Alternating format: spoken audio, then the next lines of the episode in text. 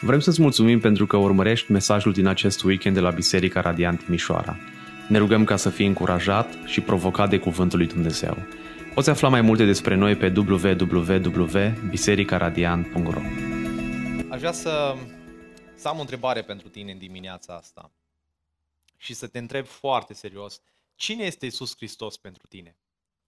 Um, spre deosebire de întrebarea există Dumnezeu, uh, foarte puține persoane au pus întrebarea dacă Isus Hristos a existat cu adevărat. În general, este acceptată ideea că Isus a fost un om care a trăit în Israel în urmă cu 2000 de ani, uh, dar discuția începe însă când vine vorba despre a analiza identitatea lui Isus. Cine este Isus Hristos? Și aproape fiecare religie importantă arată că Isus a fost un profet sau a fost un, un învățător bun sau un om foarte credincios. Dar problema este că Biblia ne învață că Isus a fost infinit mai mult decât un profet. Infinit mai mult decât un învățător bun sau un om foarte credincios. Și în cartea sa, Creștinismul redus la esență, C.S. Lewis scrie, citez, Încerc prin aceasta să previn pe oricine ar putea să spună lucrul acesta absolut ridicol, pe care oamenii îl spun adesea despre Isus Hristos. Sunt gata să accept că Isus a fost un mare învățător moral, dar nu accept faptul că el a pretins a fi Dumnezeu. Acesta este un lucru pe care nici nu trebuie să-l spunem. Un simplu om și numai atât care ar fi spus ceea ce a spus Isus nu ar putea să fie un învățător moral, indiferent cât de mare. Dacă ar fi numai om, atunci n-ar putea fi decât, decât uh, n-ar putea fi decât fie un lunatic pe același nivel cu un om aiurit, fie satan în persoană. Trebuie să faci alegerea ta în acest caz. Fie acest om a fost și chiar este Fiul lui Dumnezeu, fie a fost un nebun sau chiar mai rău de atât. Tu ai putea să nu-l asculți considerând că este un nebun, ai putea să-l scuipi și să-l omori ca pe un demonizat. Astfel, nu ai putea decât să cazi la picioarele sale și să-i spui că îți este Domn și Dumnezeu. Avem două opțiuni în dimineața aceasta, înaintea cuvântului lui Dumnezeu. Fie Iisus Hristos pentru tine este Fiul lui Dumnezeu, Dumnezeu adevărat, din Dumnezeu adevărat. Fie este un simplu învățător care a existat în urmă cu 2000 de ani. De aceea, în luna aceasta decembrie începem o serie nouă de mesaje. Ne oprim din seria noastră din 1 Timotei și ne uităm în uh, Evanghelia după Ioan, uh, capitolul 1. Și seria aceasta se intitulează Adevărul despre Isus. Cine este Isus Hristos? Și începând de astăzi să ne uităm la patru teme importante din capitolul 1. O să ne uităm doar în capitolul 1 și vă invit acasă în perioada aceasta să citiți capitolul 1 de mai multe ori. Și chiar întreaga carte, uh, uh, Evanghelia după Ioan. Și o să ne uităm la adevăratul Dumnezeu. Și astăzi să ne uităm la primele trei versete din capitolul 1. Duminica viitoare o să ne uităm la adevărul despre Isus, care este adevărata lumină, de la 4 la 9 uh, versetele. Apoi o să ne uităm la adevărata viață. Uh, ne uităm la versetul 10 la 13 și, în ultimul rând, uh, o să ne uităm la adevărata întrupare de la uh, următoarele versete, de la 14 la 18. Toate cele patru evanghelii încep cu prezentarea lui Isus Hristos în context istoric. Dar caracterul introducerii Evangheliei lui Ioan este unic. Dacă ne uităm în Evanghelia după Matei, uh, Matei începe cu prezentarea arborului genealogic. Vă aduceți aminte că în urmă cu 2 ani, în 2019, ne-am uitat uh, la o serie de mesaje din uh, Evanghelia după Matei la arborul genealogic al lui Isus, care stabilește legătura din, dintre David și Avram. Marcu începe cu predicile lui Ioan Botezătorul. Luca începe dedicându-și lucrarea lui Teofil și continuă prezicerea nașterii lui Ioan Botezătorul. Dar Ioan începe cu, um, cu un prolog teologic. Este ca și cum Ioan ar fi spus, uh, doresc să analizați învățăturile și faptele lui Isus dar nu veți înțelege sensul ei cel mai deplin, vestea bună despre Isus, dacă nu-l vedeți din acest punct de vedere pe care eu îl vi-l prezint. Nu o să înțelegeți absolut nimic. Minunile, semnele, dacă nu înțelegeți primele trei versete. Prologul uh, începe cu capitolul 1 de la versetul 1 la 18 și pune bazele teologice ale cărții și ne ajută să înțelegem că faptele și cuvintele Domnului Isus Hristos uh, sunt fapte și cuvinte, cuvintele lui Dumnezeu în trup. În Evanghelia după Ioan, Dumnezeirea lui Isus este tema centrală. Isus este Dumnezeu. Isus este descris ca fiind Fiul etern și preexistent al lui Dumnezeu, care a devenit om pentru a-L revela pe Tatăl și pentru a duce viața veșnică prin moartea și învierea sa. Și în ultimul capitol din Evanghelia după Ioan se spune clar că acesta este scopul lui. Acesta este scopul Evangheliei după Ioan. Ioan 20, uh, versetul 30 și 31. Iisus a mai făcut multe semne înaintea ucenicilor săi, semne care nu sunt scrise în această carte, însă acestea au fost scrise pentru ca voi să ajungeți să credeți că Iisus este Hristosul, Fiul lui Dumnezeu și crezând să aveți viață în numele Lui. Și probabil spui, o, seria asta de mesaje este pentru cei care nu-L cunosc pe Iisus Hristos ca fiind Fiul lui Dumnezeu. Dragii mei, credincioșii în Iisus Hristos, care îl cunosc pe Iisus Hristos, trebuie să continue să creadă în Isus pentru a fi mântuiți în cele din urmă. Observați cum spune textul uh, din Ioan 20. Însă acestea au fost scrise pentru ca voi, credincioșii, să ajungeți să credeți în Isus Hristos. Să ajungem să credem în El. Acest pasaj, această, acest prolog este și pentru noi creștinii. Ioan 15 cu 6 spune, dacă cineva nu rămâne în mine, este aruncat afară ca o mlădiță și se usucă. Acestea sunt adunate și aruncate în foc și arse. Ioan 8 cu 31, atunci Iisus le-a zis iudeilor care crezuseră în el, dacă rămâneți în cuvântul meu, atunci sunteți în adevăr ucenicii mei, dacă rămâneți în cuvânt. Și Ioan scrie aceste lucruri pentru a trezi credința în necredincioși și în același timp a susține credința în credincioși. Nu există o carte mai bună în Biblie care să te ajute să continui să crezi și să-L prețuiești pe Hristos mai presus de toate, ca El fiind Fiul lui Dumnezeu. De aceea te încurajez, dacă nu-L cunoști pe Domnul Isus Hristos ca Fiul al lui Dumnezeu, te încurajez să citești Evanghelia după Ioan, având în minte ceea ce Ioan vrea să transmită, că El este Fiul lui Dumnezeu. Și haideți să citim acest, uh, aceste versete. Deschideți Biblia împreună cu mine în Ioan, capitolul 1. Și o să citim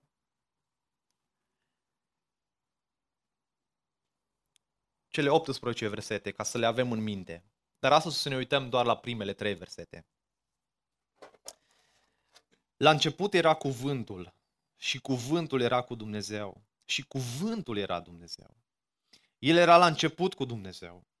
Toate au fost făcute prin El și niciun lucru care a fost făcut n-a venit în ființă fără El. În El era viața și viața era lumina oamenilor.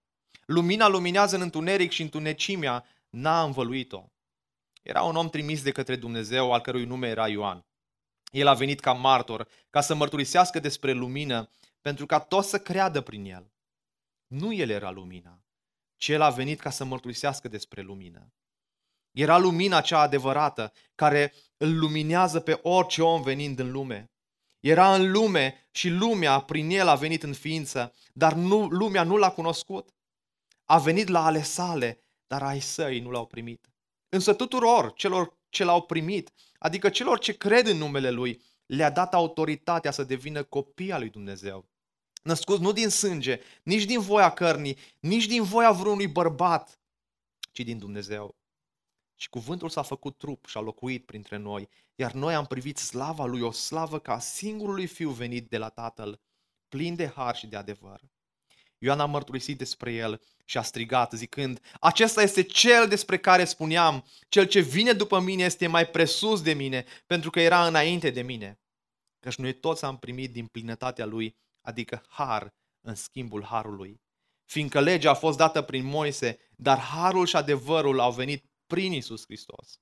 Nimeni nu l-a văzut vreodată pe Dumnezeu, singurul Dumnezeu, cel care este în sânul Tatălui. Acela l-a făcut cunoscut. Aș vrea în momentele următoare să, să te rogi ca acest cuvânt să vorbească inimii tale. Ca acest cuvânt care are toată puterea și autoritatea să, străpungă inima ta, așa încât să crezi că Isus Hristos este Fiul lui Dumnezeu și crezând în El să ai viață veșnică. Doamne, îți mulțumim așa de mult pentru cuvântul Tău. Și te rog ca în dimineața aceasta să cobor printre noi cu puterea Ta, să cobor printre noi cu prezența Ta și să străpungi inimile noastre de piatră și să le transform în inimi de carne, să le transform în inimi care să înțeleagă cuvântul Tău, să-L trăiască în viață și să ne ajute să Te urmăm, Doamne. Doamne, avem nevoie de Tine și vrem ca în dimineața aceasta să ascultăm glasul Tău, nu glas de om, Doamne. De aceea te rog să, să reverși peste mine ungerea Ta, să dai peste mine, Doamne, uh, să-mi dai puterea Ta și glasul Tău, Doamne, vrem să-L auzim și să plecăm din acest loc transformat și schimbați de Tine. Te rog toate aceste lucruri în numele Domnului Isus Hristos. Amin. Lui Ioan i-au trebuit mai mult de trei ani să-și dea seama pe deplin cine a fost Isus. Dar nu vrea ca nouă să ne ia mai mult de trei versete ca să înțelegem cine este Domnul Isus Hristos. El vrea ca noi să avem în mintea noastră încă de la începutul Evangheliei eternitatea, măreția și divinitatea lui Isus Hristos. De aceea în dimineața aceasta o să ne uităm la trei aspecte bazate pe uh, primele trei versete. O să ne uităm la faptul că Isus este etern, la faptul că Isus este a doua persoană din Trinitate și la faptul că Isus este Dumnezeu. Isus este etern. Observați cum începe prologul. La început era cuvântul. Cuvântul este termenul grecesc comun care înseamnă logos și are sensul de vorbire, mesaj sau cuvinte. Termenul logos este, era folosit și în gândirea filozofică grecească. Potrivit lui Heraclit din secolul IV-lea înainte de Hristos, Logosul era principiul etern al ordinii în univers. Stoicii vedeau cuvântul ca fiind mintea lui Dumnezeu, înțelepciunea lui Dumnezeu, uh, principiul rațiunii din univers care controlează și conduce toate lucrurile. Ioan folosește acest cuvânt pentru că era cunoscut de cititorii lui, dar i-a atribuit un sens propriu. Sens care devine evident în acest prolog și se referă la Isus, Fiul lui Dumnezeu. Cuvântul din aceste versete, Logosul este Hristosul întrupat, Fiul lui Dumnezeu. Dar ideea de Logos, cuvânt, are și un context iudaic. Singurul loc din Noul Testament în care mai apare acest cuvânt Logos este în Apocalipsa 19 cu 13. El, Hristosul, Logosul, era îmbrăcat cu o haină înmuiată în sânge, iar numele lui este cuvântul lui Dumnezeu. Numele lui este Logosul lui Dumnezeu. Ioan 1 cu 18 ne vorbește despre uh, același cuvânt, logos. Cuvântul s-a făcut trup și a locuit printre noi, iar noi am privit slava lui, o slavă ca singurului fiu venit de la Tatăl, plin de har și de adevăr. La început era cuvântul. La început. Această expresie la început este folosită în diferite moduri. Această expresie ne duce cu gândul la ce ne duce? La început la început, la Geneza 1 cu 1. În Geneza, expresia la început este folosită pentru începutul creației. La început Dumnezeu a creat cerurile și pământul. În 1 Ioan este folosită această expresie la început pentru a descrie începutul lucrării pământești a lui Isus. 1 Ioan, capitolul 1, cu versetul 1, ceea ce era de la început, ceea ce am auzit, ceea ce am văzut cu ochii noștri, ceea ce am privit și ceea ce mâinile noastre au atins cu privire la cuvântul vieții, căci viața a fost arătată, iar noi am văzut și mărturisim și vestim viața veșnică care era cu Tatăl și care ne-a fost arătată. Deci ceea ce am, am văzut și am auzit, vă vestim vouă, pentru ca și voi să aveți părtășie cu noi. Și părtășia noastră este cu Tatăl și cu Fiul Său în Isus Hristos. În Evanghelia lui Ioan, expresia la început se referă la un anumit moment înainte de începutul creației. Ioan se referă de fapt la veșnicia lui Isus Hristos.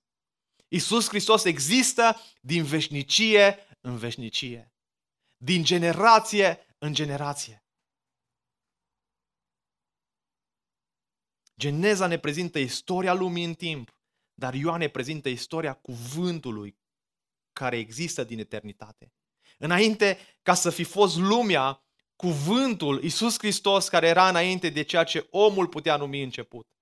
El, în consecință, nu are un început al existenței sale. Iisus Hristos nu are un început al existenței sale. Primele două versete din Evanghelia după Ioan ne vorbește despre eternitatea lui Dumnezeu. El este veșnic. Cum definim eternitatea lui Dumnezeu? Iisus nu are început, sfârșit sau succesiune de momente în ființa sa. El vede tot timpul la fel de clar și totuși el vede evenimentele în timp și acționează în timp. Isus este fără început și Isus Hristos este fără sfârșit. El este din tot deauna. Traducerea englezească spune când toate lucrurile au început, Isus era deja. Aceasta înseamnă că înainte de a fi fost creat universul și înainte de, de, de orice fel de început, Hristos deja a existat. Că El era etern și n-a fost o ființă creată. El este etern. Și uneori această doctrină a eternității lui Isus Hristos este numită și doctrina infinității temporale a lui Dumnezeu. A fi infinit înseamnă să fii nelimitat. Iar doctrina aceasta spune că timpul nu limitează pe Isus Hristos. Timpul nu are efect asupra ființei, perfecțiunilor, scopurilor sau promisiunilor sale. Timpul nu are efect asupra cunoașterii lui Dumnezeu. Și pentru mintea noastră umană care are un început, să te gândești la un lucru care nu are început, e imposibil. Mintea ne ia foc. Explodează când ne gândim la lucrurile astea. Dar Isus Hristos nu are început și nu are sfârșit. Și Isus arată că el se referă la existența sa prezentă și continuă atunci când răspunde adversarilor lui din, um, din, uh, din Ioan 8 cu 58. Isus le-a răspuns, adevărat, adevărat vă spun că mai înainte să, să fi născut Avram, eu sunt. Și n-ai nici 50 de ani și l-ai văzut pe Avram, a spus evreii. Isus le-a răspuns, adevărat, adevărat vă spun că mai înainte să fi născut Avram, eu sunt. Și atunci au luat pietre ca să arunce în el, dar Isus s-a ascuns și a ieșit din templu. Pentru evrei, a te declara că ești Dumnezeul veșnic era o blasfemie vrednică de moarte. Isus pretindea că este din veșnicie, la fel cum tatăl său este din veșnicie. Dragii mei, istoria lui Isus n-a început în Betleem când s-a născut. Nu a început odată cu Iosif și cu Maria, cu magii și cu păstorii. Cel care se naște în Betleem este cel care nu are început și nu are sfârșit. Este etern. Coloseni 1 cu 15. El este chipul Dumnezeului nevăzut, întâiul născut peste întreaga creație. Efeseni 3 cu 11. După planul veșnic pe care l-a înfăptuit în Hristos Iisus, Domnul nostru. 1 Petru 1 cu 20. El a fost cunoscut înainte de întemeierea lumii, dar a fost arătat în vremurile de pe urmă pentru voi care prin el sunteți încrezători în Dumnezeu. El a fost cunoscut mai dinainte, mai înainte de întemeierea lumii. El a fost ales de Dumnezeu ca să fie capul tuturor celor aleși prin har. Isaia 42 cu 1. Ba mai mult, el nu a fost doar ales de Dumnezeu, ci a fost și mijlocitor, omul Isus Hristos, unit cu cuvântul veșnic. Cine este Isus Hristos pentru tine? De ceea ce crezi tu despre Isus depinde viața ta. Depinde veșnicia ta. Poate îl consideri un profet renumit care a spus lucruri bune, lucruri morale. Poate chiar ți se drag să citești Biblia. Poate îl consideri un posibil salvator la care vei apela doar atunci când necazurile vor lovi în familia ta doar când problemele vor bate la ușa ta. Poate știi pe de o parte că viața îți este goală fără El, că nu are niciun un sens viața ta fără Isus Hristos, dar nu ai vrea ca El să-ți cuprindă întreaga viață, să intre în, în familia ta, în problemele tale, în necazurile tale, în bucuriile tale. Dacă așa este Isus pentru tine, acesta nu este adevăratul Isus. Mă rog ca în dimineața aceasta să înțelegi că ceea ce facem noi aici, în acest loc, este o închinare la adevăratul Dumnezeu. Isus Hristos, care este Dumnezeu. Toată viața noastră este închinată lui Isus Hristos. Dacă Domnul Isus Hristos este etern, nu are nici început, nici sfârșit. Ioan ne mai spune ceva despre Domnul Isus Hristos, despre adevăratul Dumnezeu. Faptul că Isus este a doua persoană a Trinității. A doua afirmație din acest capitol este că Isus Hristos era cu Dumnezeu. Fiecare detaliu de aici este atât de important. Versetul 1, uh, partea a doua, și cuvântul era cu Dumnezeu. Versetul 2, el era la început cu Dumnezeu. Cea mai clară referință la Dumnezeirea lui Isus din Noul Testament se află la începutul Evangheliei după Ioan. În această primă propoziție vedem taina Trinității. Pentru că despre Logo se spune că a fost cu Dumnezeu de la început. El era acolo, dar era alături de Dumnezeu. Prepoziția cu um, în greacă, pros, are un înțeles diferit de cum are la noi în română, cu, un simplu cu. Um, și această prepoziție pros apare în Noul Testament de 600 de ori. Ea indică în limba greacă o comuniune intimă între două persoane și o deplasare spre o anumită direcție. Și în primele două versete, prepoziția pros ne arată o relație strânsă între două persoane, între Logos și Teos. Și anume că Dumnezeul Fiul a stat o veșnicie întreagă față în față cu Dumnezeu Tatăl. Era cu Dumnezeu. Între Isus și Dumnezeu a existat o intimitate desăvârșită și veșnică. Vă aduceți aminte uh, când Domnul Isus Hristos merge uh, pe munte împreună cu Petru, uh, cu Iacov, pentru a sta de vorbă, a se ruga. Și la un moment dat Petru îi spune Domnul Isus Hristos, Doamne, este bine să fim aici? Și în Matei 17 cu 5, în timp ce vorbea el, iată că un nor a strălucit și i-a acoperit. Și iată că un glas din nor a zis, acesta este fiul meu prea iubit, în care îmi găsesc plăcerea. De el să ascultați. Era o relație strânsă între Dumnezeu Tatăl și între Dumnezeu Fiul. Ioan 8 cu 28, Iisus le-a zis, când îl, veți, ve, când îl veți înălța pe Fiul omului, atunci veți cunoaște că eu sunt și că nu fac nimic de la mine însumi, ci spun aceste lucruri așa cum a învățat Tatăl. Fiul meu prea iubit, de el să ascultați. Ioan 5 cu 19, atunci Iisus le-a răspuns și le-a zis, adevărat, adevărat vă spun că Fiul nu poate face nimic de la sine, ci doar ceea, ceea ce El vede pe Tatăl făcând. Ceea ce face Tatăl, face și Fiul în tocmai. Căci Tatăl îl iubește pe Fiul și îl arată tot ce face El. Și îi va arăta lucruri mai mari decât acestea, pentru că voi să rămâneți uimiți. Versul 21, într-adevăr, așa cum Tatăl învie morții și le dă viață, tot așa și Fiul dă viață oricărui dorește. Căci Tatăl nu judecă pe nimeni, ci toată judecata e dat-o Fiului, pentru ca tot să-L cinstească pe Fiul așa cum îl cinstește pe Tatăl. Cel, cel ce nu-L cinstește pe Fiul, nu-L cinstește nici pe Tatăl care L-a trimis. O relație deosebit de strânsă între Isus și Tatăl. Și aici ajungem față în față cu doctrina creștină a Trinității. John Frame a spus, Scriptura ne oferă doar o licărire și nu un tratat teologic. El spunea, cred că unii teologi exagerează cu privire la ceea ce știm noi despre Trinitate. Mare parte din ceea ce Biblia ne învață despre Trinitate este învăluit în mister. Și noi ar trebui să ne plecăm în smerenie atunci când intrăm în acest tărâm sfânt. Acest lucru ne avertizează cu privire la echilibru pe care trebuie să-l avem atunci când vorbim despre Trinitate, spunea el. Trebuie să fim atenți ca nu cumva să mergem mai departe de Scriptură, dar în același timp să nu minimalizăm ceea ce spune de fapt Scriptura. Noul Testament nu folosește cuvântul Trinitate. Nu vedem niciunde în Scriptură cuvântul Trinitate. Dar el este un termen extra-biblic. Apare oare în Biblie conceptul care este ilustrat prin termenul Trinitate?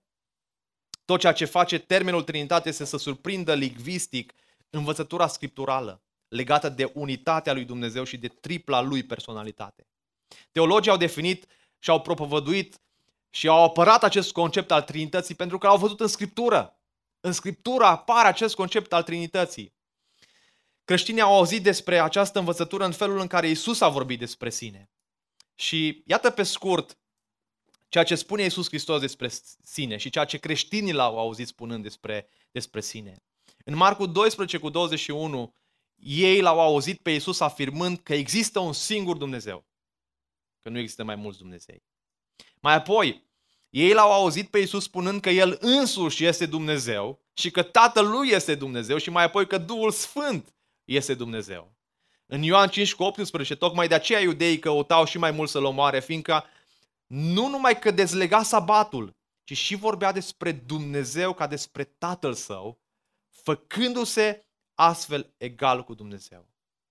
Și în final, ei l-au auzit pe Isus arătând clar că El, Tatăl Său și Duhul nu sunt aceeași persoană, ci deosebiți unul de altul și într-o relație unică și exclusă unul cu altul.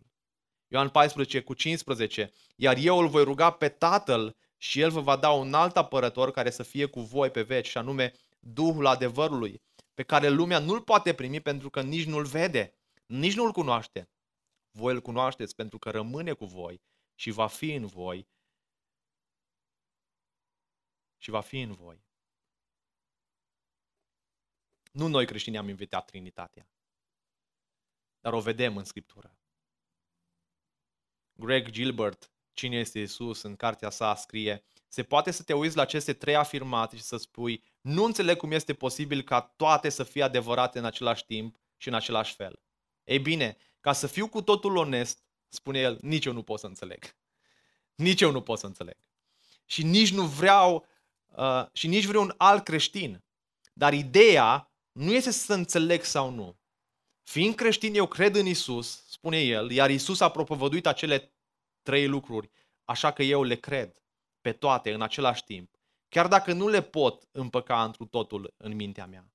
Esența, spunea el, este că nu există nicio contradicție în logica acestor trei afirmații. Și dincolo de asta, sunt perfect conștient de faptul că mintea mea nu este infinită.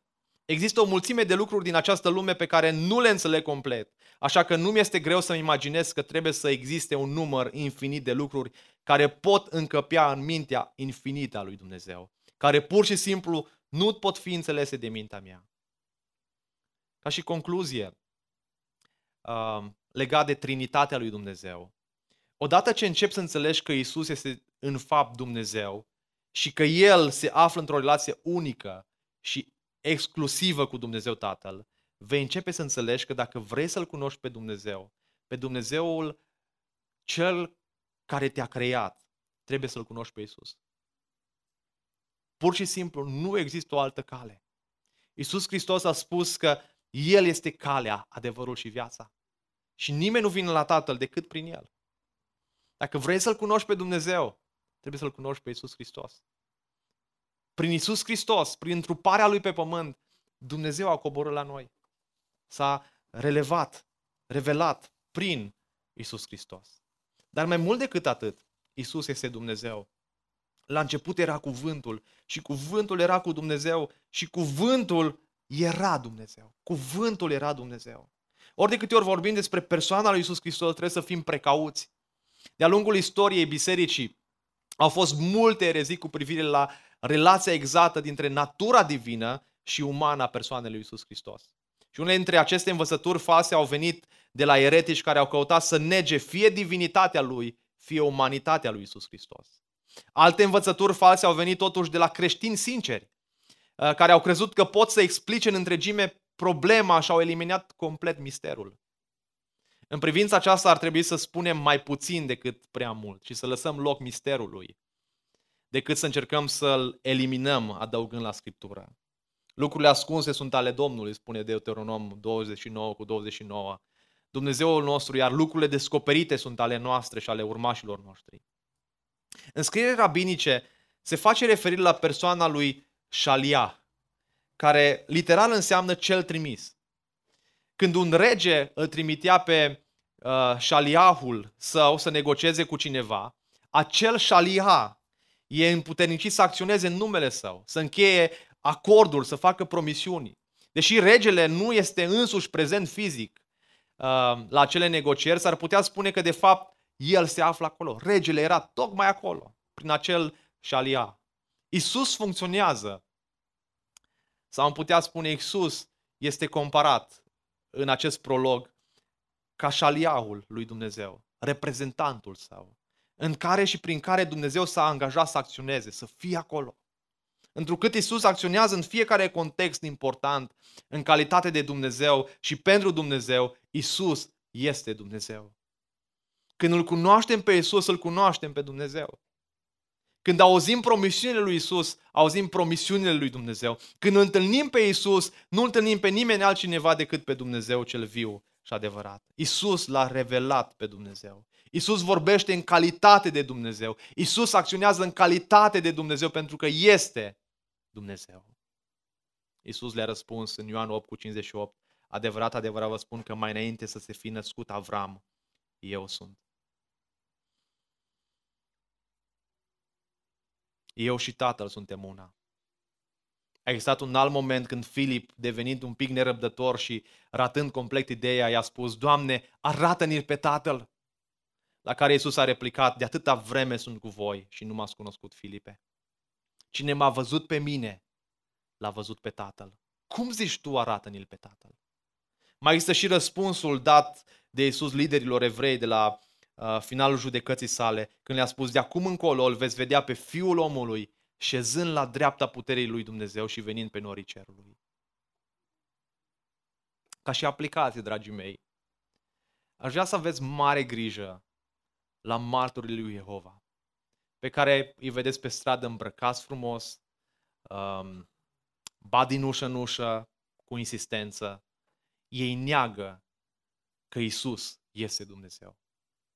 Și până în jurul anului 1950, martorii aveau cu ei o copie uh, a Bibliei americane, standard, uh, deoarece în această uh, traducere apărea în, și apare în Vechiul Testament cuvântul Jehova. Dar intenționând să nege divinitatea lui Hristos, au contestat această traducere și au modificat-o.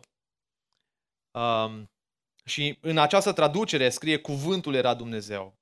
Dar ei au publicat o altă traducere um, și majoritatea profesorilor de, de teologie, de limbi, de greacă, um, au spus că nu au nicio bază uh, lingvistică în traducerea um, diferită.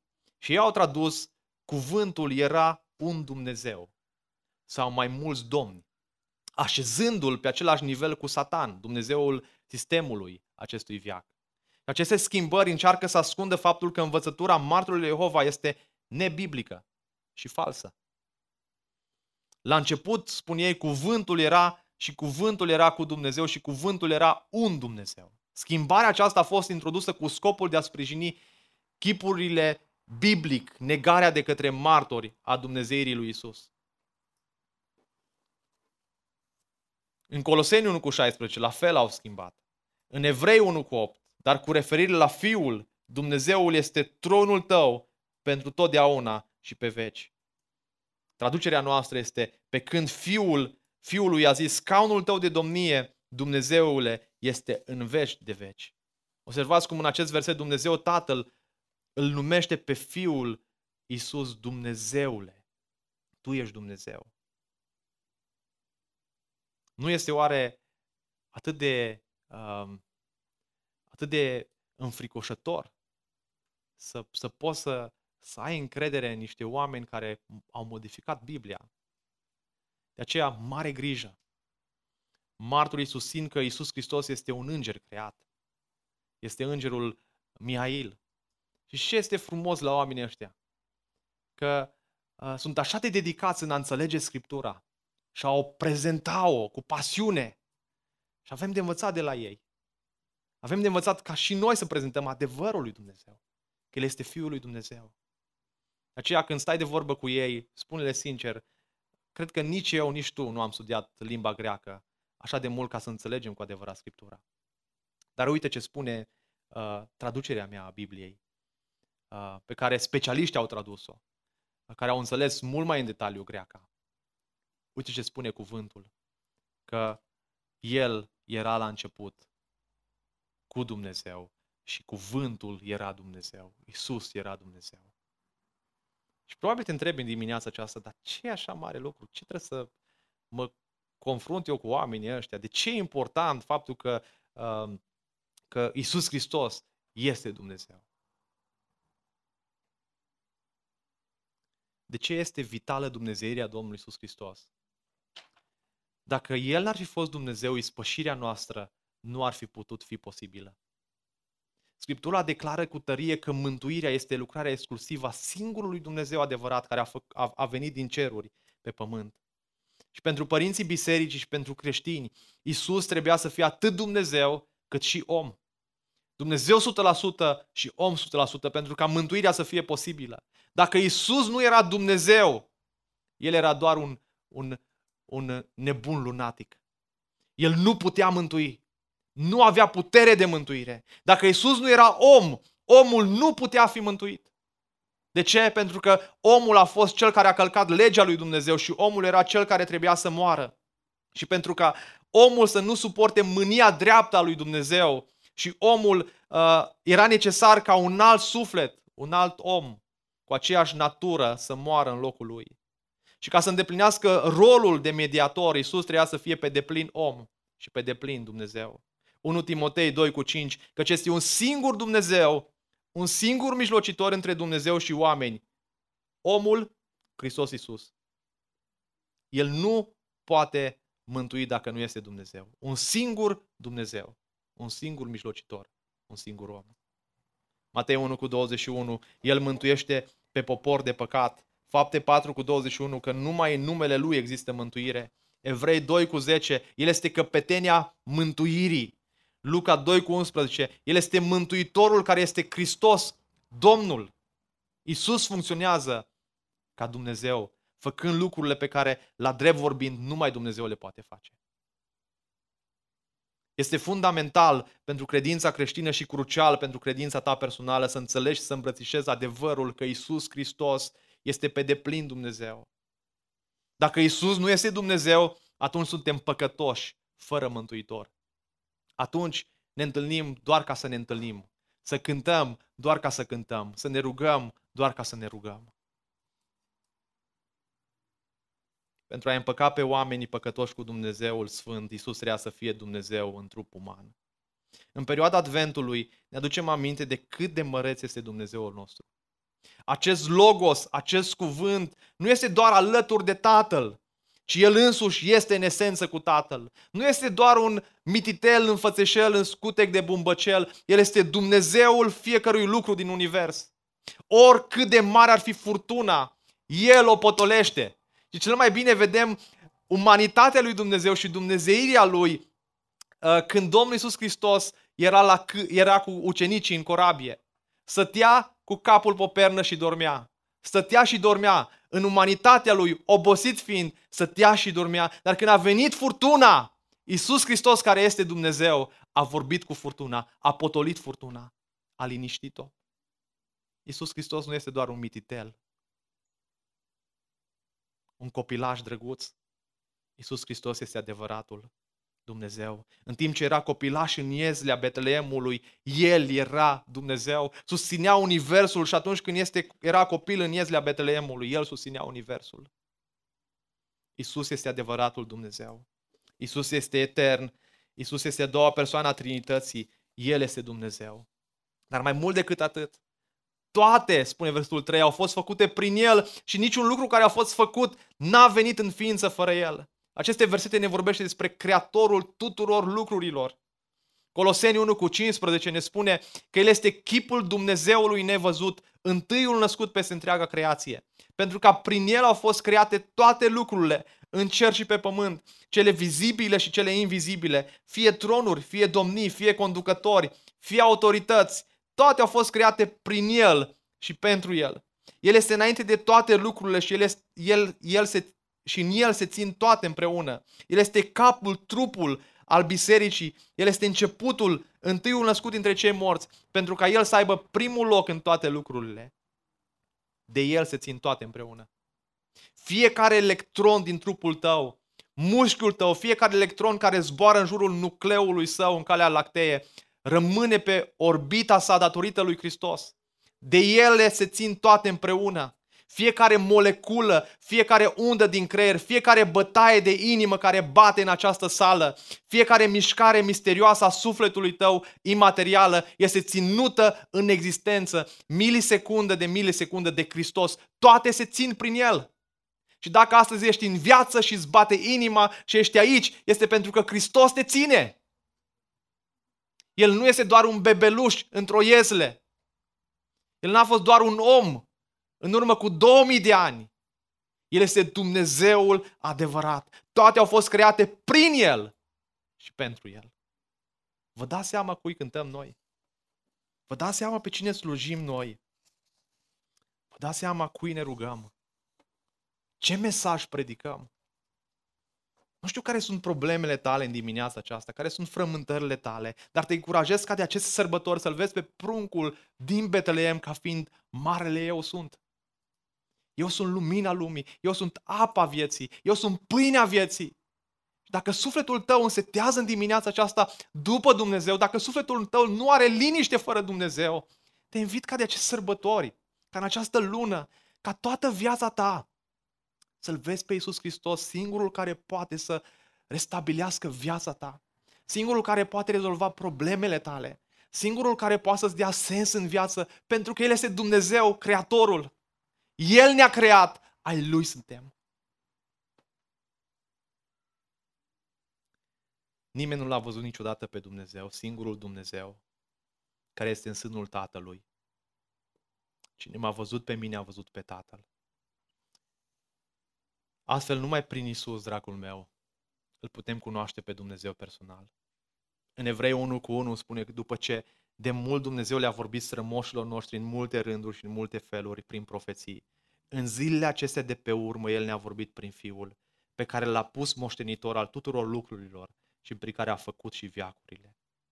Și ca concluzie în dimineața aceasta, Ioan spune în 3 cu 36, cel ce crede în Fiul are viața veșnică. Dar cel ce nu ascultă de Fiul nu va vedea viața, ci mânia lui Dumnezeu rămâne peste el.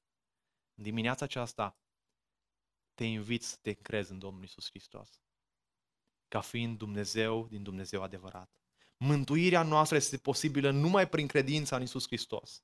Dumnezeirea lui Isus este motivul pentru care El este singura cale de mântuire. Nu există alte căi de mântuire. Nu există vreo religie nu există vreun alt om decât Isus Hristos. Și a ignora cuvântul lui Dumnezeu care ne-a fost adus despre Logos, despre Isus, este o greșeală gravă, fatală. Isus este Dumnezeul etern și Hristos este autoritatea lui Dumnezeu. De aceea, în dimineața aceasta, pentru mântuirea ta, pentru umblarea ta în credință, prinde-te de Domnul Isus Hristos. Trăiește pentru El, pentru gloria Lui, pentru slava Lui. El este adevăratul Dumnezeu pe care îl sărbătorim de aceste sărbători. Nu luminițele, nu bomboanele, nu friptura, nu lucrurile astea frumoase care ne au ochii, ci trăim astăzi pentru că prin El și pentru El se țin toate lucrurile. De aceea Lui îi dăm slavă și glorie de acum și până în veci de veci. Amin.